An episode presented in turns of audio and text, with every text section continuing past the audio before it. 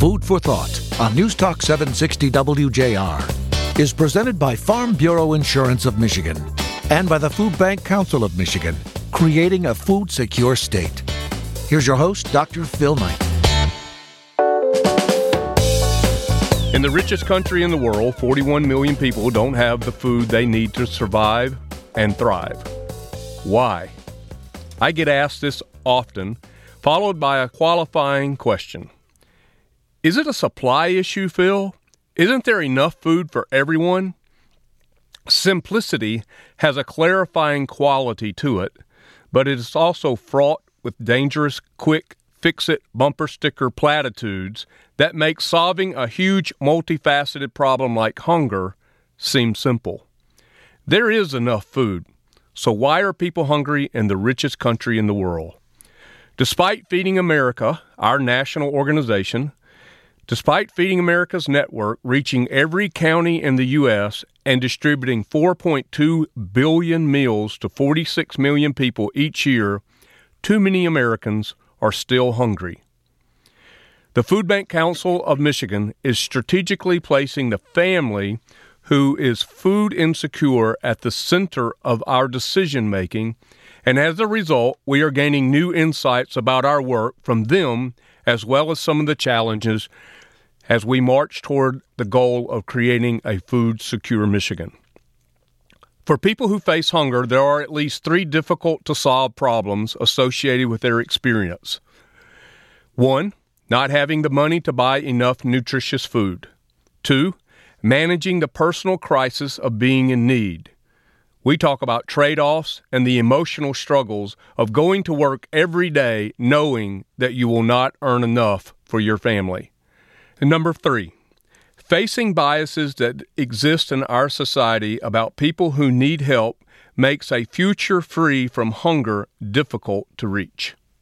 I think there are challenges we face as leaders of the movement to create food security across our state and nation. One is leadership. The bigger the problem, the larger the need for leadership capacity, and we have to grow ourselves. Two, lack of integrated thinking and not linking programs. I'm talking about thinking about the problem differently. And thirdly, culture. I understand that culture eats everything else for lunch, and I mean everything. There is nothing stronger than culture. And culture is simply the way things are. And to change the way things are is like turning an ocean liner in a bathtub. It is the most difficult leadership challenge anyone will ever face. Culture originates from our thinking. And as a person thinks, so is he or she, as the axiom goes. We are thinking about solving hunger, and it's not that our thinking is wrong. We just aren't thinking as well as we need to think. We are not evolving fast enough in our thoughts to meet the crisis and solve it. We've learned a lot, but there are entrenched cultural biases fueled by our underdeveloped thinking that exists both in the world of people who are doing this work as well as in our political world. This dangerous thinking threatens our ability to ensure hungry neighbors with children and grandparents are food secure. These biases are materialized currently in the threats to the social contract, proposed cuts to SNAP funding, on one side sits advocates who believe more resources, food and money, to people in need would solve the problem. And on the other, there are equally strong cultural biases that blame people for being in need. One of the hardest challenges any leader faces is to help people where they are at and not where you wish they were. Wow. This cultural divide is gaping, but I believe it can be closed if we are willing to think and think better than we've ever thought before. Here to help us understand the cultural divide and how it affects food security in our nation is Carrie Calvert from the Feeding America offices in Washington, D.C. Come back and be with Carrie, Jerry Brisson, and I in just a moment as we continue on Food for Thought.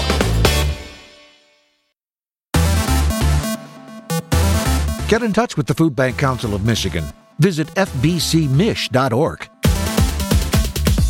Welcome back, everyone. It's Food for Thought. Jerry Brisson and I are in the studio, and on the phone, Carrie Calvert, who is the managing director for government relations with Feeding America in Washington, D.C., and a regular contributor to our show. Carrie, welcome back to Food for Thought. Well, thank you for having me back. I appreciate it. Well, it's great to have you, and um, I know that um, there's some a uh, lot of stuff going on in D.C. and uh, particularly around the Farm Bill, and uh, that's of vital interest to us in our work and our mission to create food security across the state.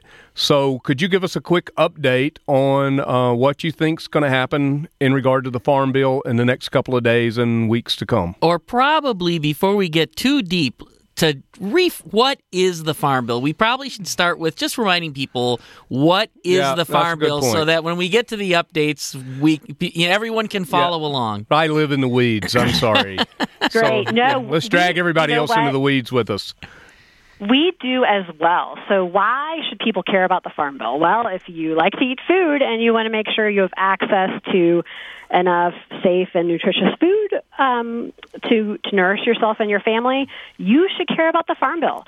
Uh, so Congress uh, reauthorizes or gives programs permission to operate um, every five years. And the Farm Bill covers um, food production policy, land conservation, nutrition programs, all of these things.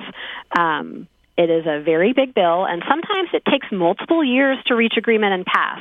But it covers so much of um, food production, food costs, food access in our country that um, I can't think of a, a, single piece of legislation that's uh, more important to the work that we do um, every day. And I want to add that the Farm Bill uniquely connects the people producing the food with people who are going without. It is it is one of the really powerful parts of policy to make those connections because farmers who need certain kinds of help in order to make farming viable and we all need farming to be viable are some of the most supportive people for the people that we're trying to help who don't have enough to eat. And so, this connection between the food that gets produced and people who need a little bit of help in their life to get enough food, that has been one of the strongest elements of the Farm Bill from its very inception. Exactly. And, you know, it's interesting as the um, number of people that live in rural parts of our country goes down, and the number of members of Congress that represent strictly rural areas goes down, you know, it's really been necessary to pair um, farm policy with uh, nutrition programs that help communities in need to have an alliance of urban, suburban, and rural um, members of Congress that support the Farm Bill. So, uh, the last farm bill took an extra two years to get done, and um, we saw a lot of ups and downs during that process. So one of the questions we have is, what's going to happen this time? Um, with Congress returning from spring recess this week, it's rumored that the chair of the House Agriculture Committee, Mike Conaway from Texas, will be introducing his draft bill this week and trying to mark it up or consider it and vote for it in the committee on April 18th. Now, the unknowns are in the press, it's been reported that the Democrats on the committee have not all seen the bill, and many Republicans on the committee have not seen the bill yet. And so they have not been able to reach agreement on some of the provisions around nutrition programs, mostly around SNAP.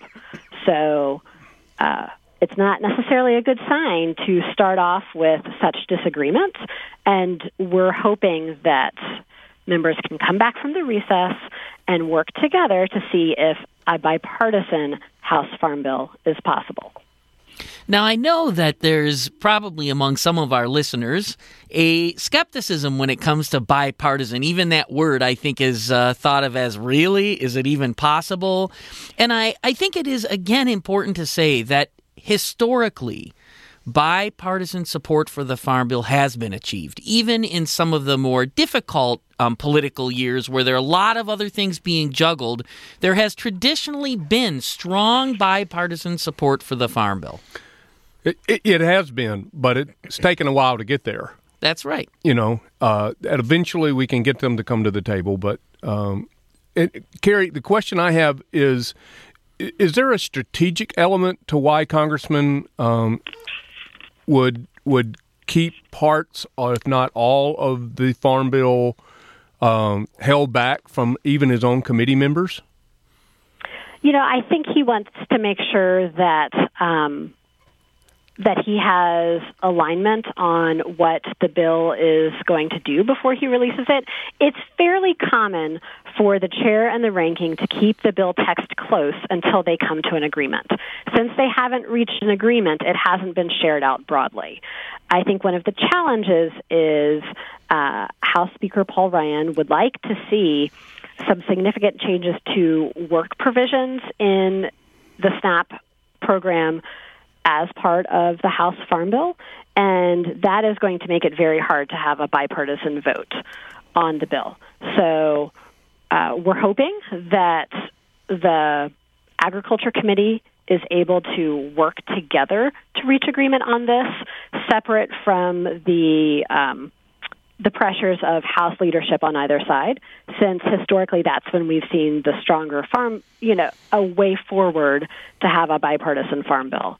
Uh, but a bit of bright news on the Senate side, uh, both um, the ranking member of the committee, um, Michigan's own uh, Senator Debbie Stabenow, as well as the chairman of the Senate Agriculture Committee, uh, Pat Roberts of Kansas, have been working very closely together.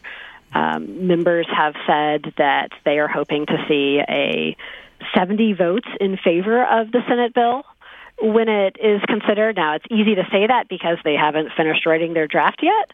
Uh, so they're in the aspirational and hopeful phase of that. Yeah. Staff have been working together very closely um, on what that language is and on. Um, you know what all of the members on the committee need to to get a farm bill done, and how um, you know how they can pass a farm bill that that helps both the growers and producers uh, in states nationwide as well as people in need. So we've been privileged here in Michigan to host Senator Roberts, and along, of course, with our own Senator uh, Stabenow. Uh, and it was a very it was a very productive meeting. I think it was great for Senator Roberts to make the trip from Kansas to be here with us and and see the absolute power of Michigan agriculture. So she's Carrie Calvert. He's Jerry Brisson. I'm Dr. Phil Knight, and we're going to come back and talk more about the Farm Bill and other issues coming out of Washington, D.C. that affect our ability to create food security across the state of Michigan. You come back and be with us in just a moment. It's Food for Thought with Dr. Phil Knight on WJR. Welcome back. It's Food for Thought. Jerry Brisson, Dr. Phil Knight here in the studio, and we're talking with our regular contributor, Carrie Calvert, who is the managing director for government relations in Feeding America out of Washington, D.C. And we've just talked a lot about the Farm Bill. And Carrie, one of the things that uh, is included in the Farm Bill is uh, a phrase that gets thrown around policy about work requirements. Can you enlighten us uh, and our listeners a little bit about what work requirements we're talking about and exactly what they are? Sure, I'd be happy to. So, um, in the SNAP program, there are work requirements. There are some populations that are exempt from them uh, senior citizens, children, people that are disabled, um, adults that are in a full time caretaking role, like parents. Uh, but specifically, if you're an able bodied adult without dependents, you are, um, SNAP has work requirements, which means that you must be working at least 20 hours a week or participating in an eligible job training program at least 20 hours a week uh, to receive SNAP benefits. If you are not, you are limited to 90 days of SNAP benefits every three years. So, one of the things that I, I know in, in Michigan you've been thinking a lot about, and we think a lot about at Feeding America, is um, for people that are looking for a job, you know, what is the intervention that will help them in their path towards um, financial security and independence? And one of our concerns is that some of the proposals that could be included in the House Farm Bill uh, don't necessarily look at some of the challenges we're seeing with um, people that are looking for work, whether it's, um, you know, are there enough employment and training programs? Are there enough jobs locally? I mean, you can train someone for a job, but that does not mean that they will be able to find a job. Um, you know how how will um, workforce participation interact with um, child care support they might be getting or other supports that, that help their family. So I think uh, there's a lot of unknowns, and we want to be sure that any changes uh, don't have negative consequences for those that we're, we're serving. We want to to help people, not um, support policy changes that are going to worsen food insecurity and make it harder for them to to find and keep a job. Right. I think the you know what I'm hearing from what you just said is we have to be able to define what is success, right? So is success keeping people off of SNAP? Is that success? If that's how you define success, well, this is one way to do it. But if success is really watching people go from a place of dependence to independence, then we've got to be able to measure that. We have to have a way to watch that carefully so we know that the policies we're enacting are having the desired impact right? And I think we fear, particularly in this country, you know, there's a strong Judeo Christian belief in work. Those who do not work should not eat. It's right there in St. Paul. Right. And so it is a very strong sentiment that people who are getting something for free ought to be working for that. And there's a lot of value in that idea. But when you start to legislate around it, legislation doesn't like exceptions, but the world is full of them. And that's what we see in our pantries. And it's why I, I agree with you wholeheartedly. We have to be very careful when we legislate uh, broadly that it's really accomplishing the things we say we want it to accomplish. Yeah, I think that's exactly right. When we look at some of the studies that are out there regarding, um, uh, you know, adults without dependents that are searching for for jobs, and some of the the barriers that that they have, you know, we found there, uh, you know, there's a lot of um, you know some might might have a, a, a criminal record that that's making um, employment challenging. Some might have um, you know, childcare or elder care or other family demands that are making things challenging. Some are functionally illiterate, or you know, there's a, a mismatch between the job training they do have and the jobs that are available. Uh, so, in other states, um, you know, I think Maine had enacted some time limits on um, work requirements, and they they did a study and they found that actually, you know, 11% of the people that should have been kept on the program were removed due to state administrative mistakes. So I think that there's a, a very real need to proceed cautiously here. Um, I haven't heard as much concern about um, people that are working and do qualify for SNAP. But I, I think we do need to recognize that there are also a lot of people that may be, you know, seasonally employed or have fluctuations in the amount of hours they work. Maybe they're going back to school, and so they're working anywhere from 15 to 25 hours per week. You know, you may be working enough to qualify for, for SNAP for several months, uh, and that may change in the next several months. So there's a lot of ups and downs with people that are um, cyclically employed or, um, you know, part-time employed for various reasons that can uh, factor into this and have a really big impact on the resources people have to address food insecurity and hunger. And I think if we remember that the the core of it, SNAP, is a critically successful food insecurity program, then that helps frame how we consider policy changes. SNAP is not a job training program. Uh, the last Farm Bill funded employment and training pilots to better connect SNAP participants with workforce participation. I am eager to see USDA's findings and what that report is. Yeah, I think absolutely. that can identify a lot of areas for us to consider as positive improvements. You know, we could sit here and talk about the exceptions, and I think you said that very eloquently, Jerry, that, you know, the world that we live in, the world that we serve, is full of exceptions.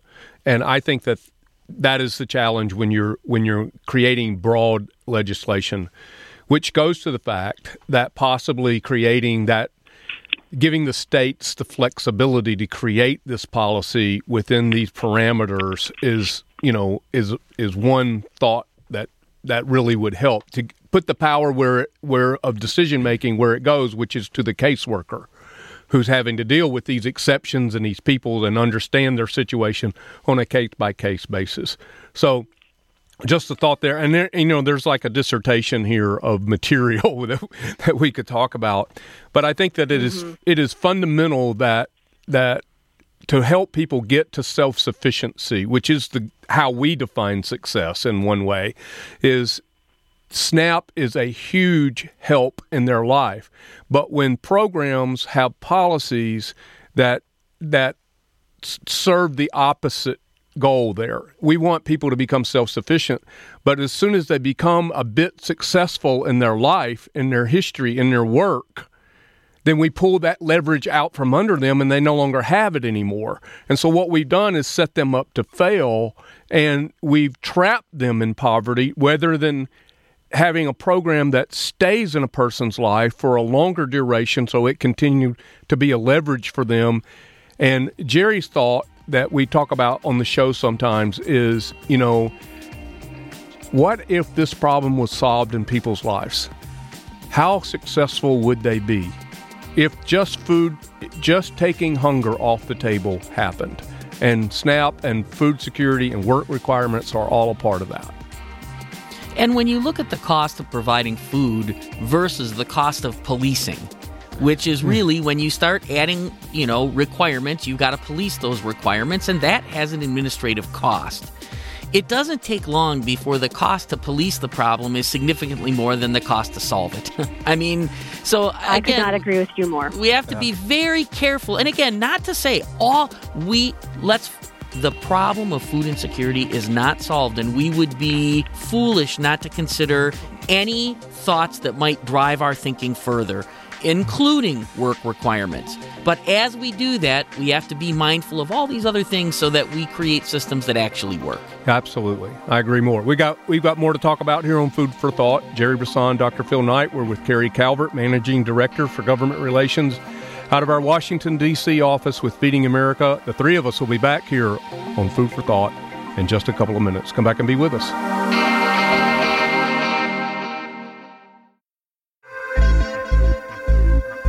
You're listening to Food for Thought with Dr. Phil Knight. Brought to you by Farm Bureau Insurance of Michigan and the Food Bank Council of Michigan. Thanks for listening, everyone. Don't forget to follow us at foodsecuremichigan.org and catch up with all of our shows as well. Jerry Brisson, Dr. Phil Knight. We're talking with Carrie Calvert, the Managing Director for Government Relations and Feeding America at our D.C. office. Carrie, what else is going on in D.C. that affects our work? Well, you might have heard that there are some trade issues happening. And, you know, um, we don't always realize it, but trade issues really impact food prices and food security and have an impact on our ability to help people in need. So we started off earlier this year with a lot of attention on NAFTA and how that was being renegotiated. And now there's been a lot more focus on ag and tariffs and what trade tariffs on um, food commodities that we grow here in the U.S. Uh, mean for you know companies and growers in our country. But what we really haven't heard a lot about is what it means for food consumers, especially people that are, are low income and struggling with food insecurity. Um, so, you know, tariffs in general. Um, you know, a friend of mine uh, who's an ag economist said tariffs are like taxes by another name. And certainly, when you look at the impact that tariffs may have, um, we really think they could drive up food prices. Um, but we also recognize that uh, they're going to put pressure on growers and producers and uh, make it more challenging for our food banks to have access uh, for the food that we need to help communities in need.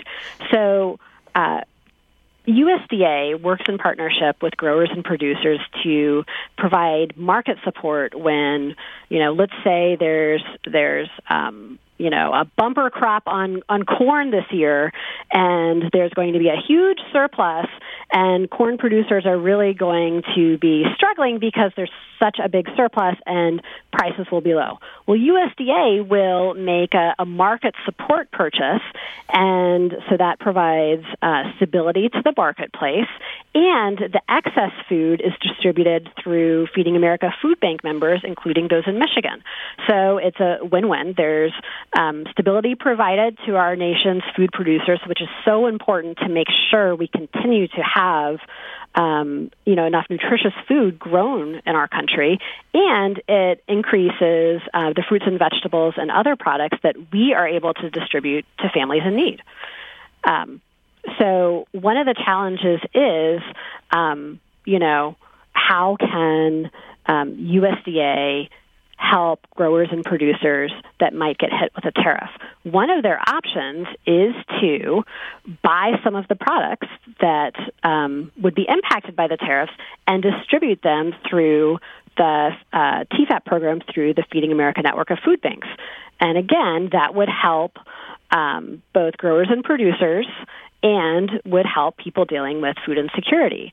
And so much of what the Feeding America Network and our food bank members uh, really do is look at public private partnerships and how we can connect the two and really maximize the impact that uh, programs like this can have on communities in need. We think this is one way uh, that we could work together. Can you give us just issue. a couple examples of products that that are being considered or have already been impacted by tariffs? Food products. Do we have any examples? Um, there's a couple. I think uh, soy, corn, uh, walnuts, a few others, some other um, grains as well. Wheat uh, potentially uh, are expected to be impacted. Um, I know.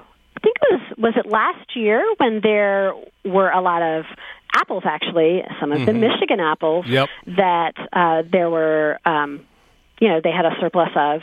USDA was able to purchase those and distribute them through our food bank network. Um, for fruits and vegetables, because that um, you know the harvest is not in yet, so to speak, literally and figuratively. We really we don't know what surplus there might be, but um, meat, grain, and some nuts are typically exported. So all of those are in the realm of things that could be impacted right now.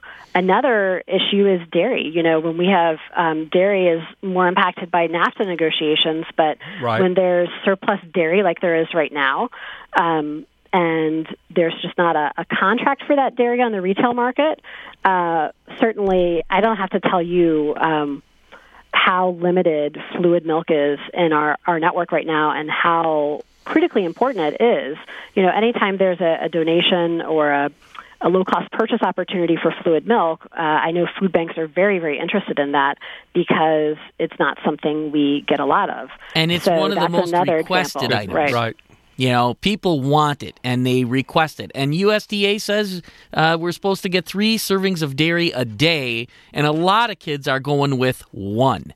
So it, it's an area of nutritious need as well as desirability, and there's a market surplus. So a real opportunity here to think about how we leverage all of these things to create solutions around food security. And I think that's a very interesting point. I think it's important too to note that how do you evaluate programs, policies, and in regard to the advocacy lens that you know, obviously Carrie as a managing director is is thinking about there in Washington D.C. And so, you know, for me, I got to put the cookies on the lower shelf, right?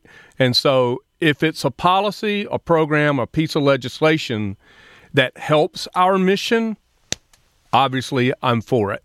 If it's going to make our work harder, and then my enthusiasm level is going to drop quite a bit. And you know, that's a pretty simplistic way to look at it, but it's a way that I I do have to think about this because there's I'm sure there's a lot of us who are riding around in our vehicles listening to WJR going, I've never really made the connection between tariffs and food security like Carrie has just made for us. Yeah, you know, it's interesting. Um, I, I think I always like to look for the silver lining. I'm a glass half full type of person. And, you know, I think one of the um, educational opportunities here and, and something that I've seen um, you know, Farmers for Free Trade and, and other groups like that, and, and many of our, our agriculture partners that we work with quite a bit do very successfully is really, you know, educate the American public on here's where your food comes from, here's what it takes to to grow affordable, nutritious food. Help us continue to make sure that we can do that. That you know we have the right policies in place to help us do that, and um, you know, we already work so much with growers and producers. I think it's a natural partnership to look at how we can continue to do so. Um, we need a strong farm bill that um, and you know federal policies that help support access to nutritious food, access to nutritious food. Um, they succeed as well. You know, to the extent that they're able to, you know, produce as much food as they as they safely and affordably can in our country, and connect it with, um, you know, people and audiences that can use it, whether it's domestically through retail or food donation or nutrition program outlets, or internationally. Um, you know, America used to be called the breadbasket to the world. I don't know if we still have that official designation, but we have the potential to produce so much food in this country.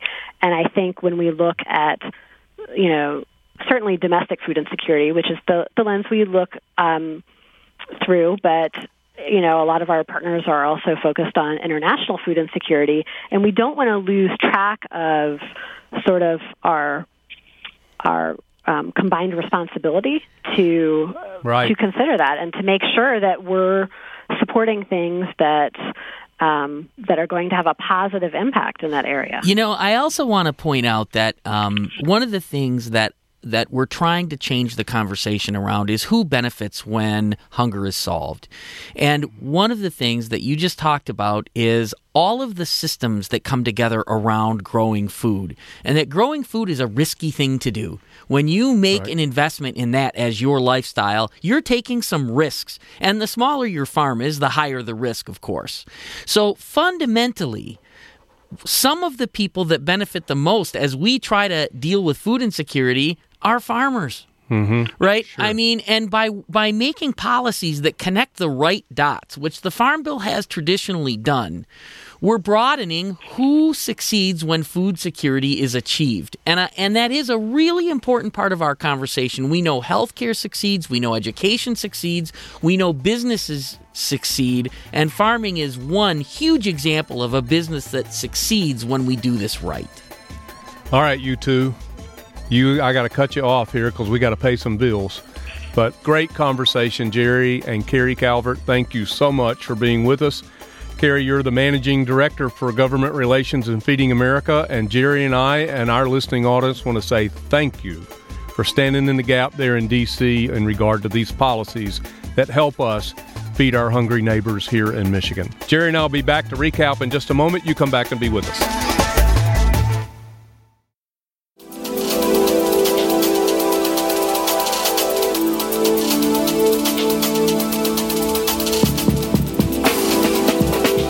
It's Food for Thought with Dr. Phil Knight, presented by the Food Bank Council of Michigan. Once again, here's Dr. Phil Knight. Welcome back, everyone. Jerry Brisson, what are your thoughts about Farm Bill, tariffs, and I mean, for me, I think about the Farm Bill. I've never really thought about tariffs and how they impact our food industry and therefore, therefore our ability to create food security. Well, my thoughts are going, you know, one one level up from even that, and uh, probably one of the most difficult things we're addressing is that we have such a great economy in so many ways, and by so many measures, it's sure. one of the best economies we've had in a long time, and yet just particularly in, here in Michigan, yeah, and just in southeast Michigan, we have still 700,000 food insecure people. And so I, I think that being aware of the impact of our policies is more important now than really even normal because it looks like people shouldn't need as much help when the economy is so good, and yet they still do.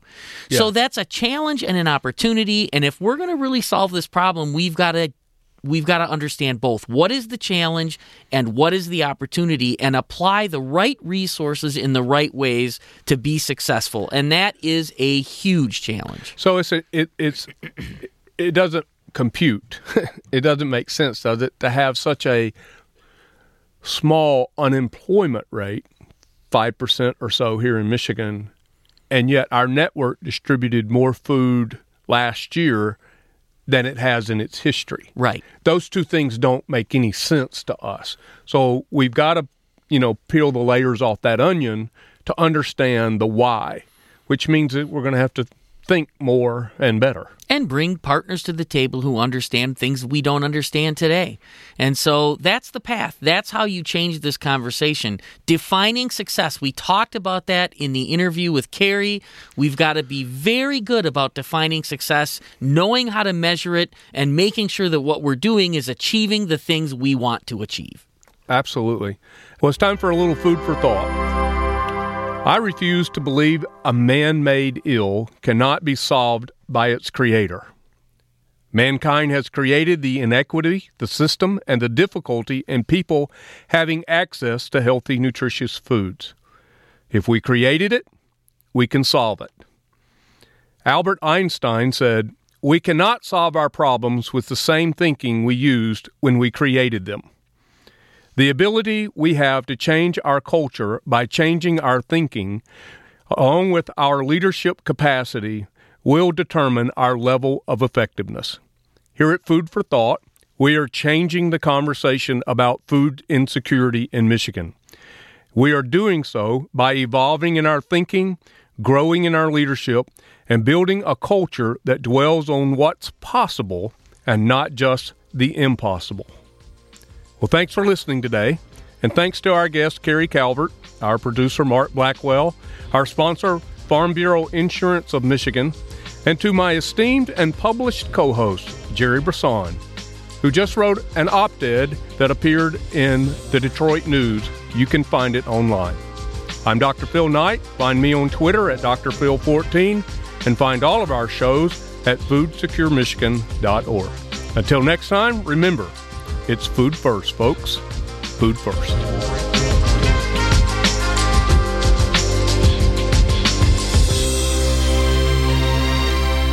Food for Thought has been a presentation of Farm Bureau Insurance of Michigan and the Food Bank Council of Michigan, creating a food secure state.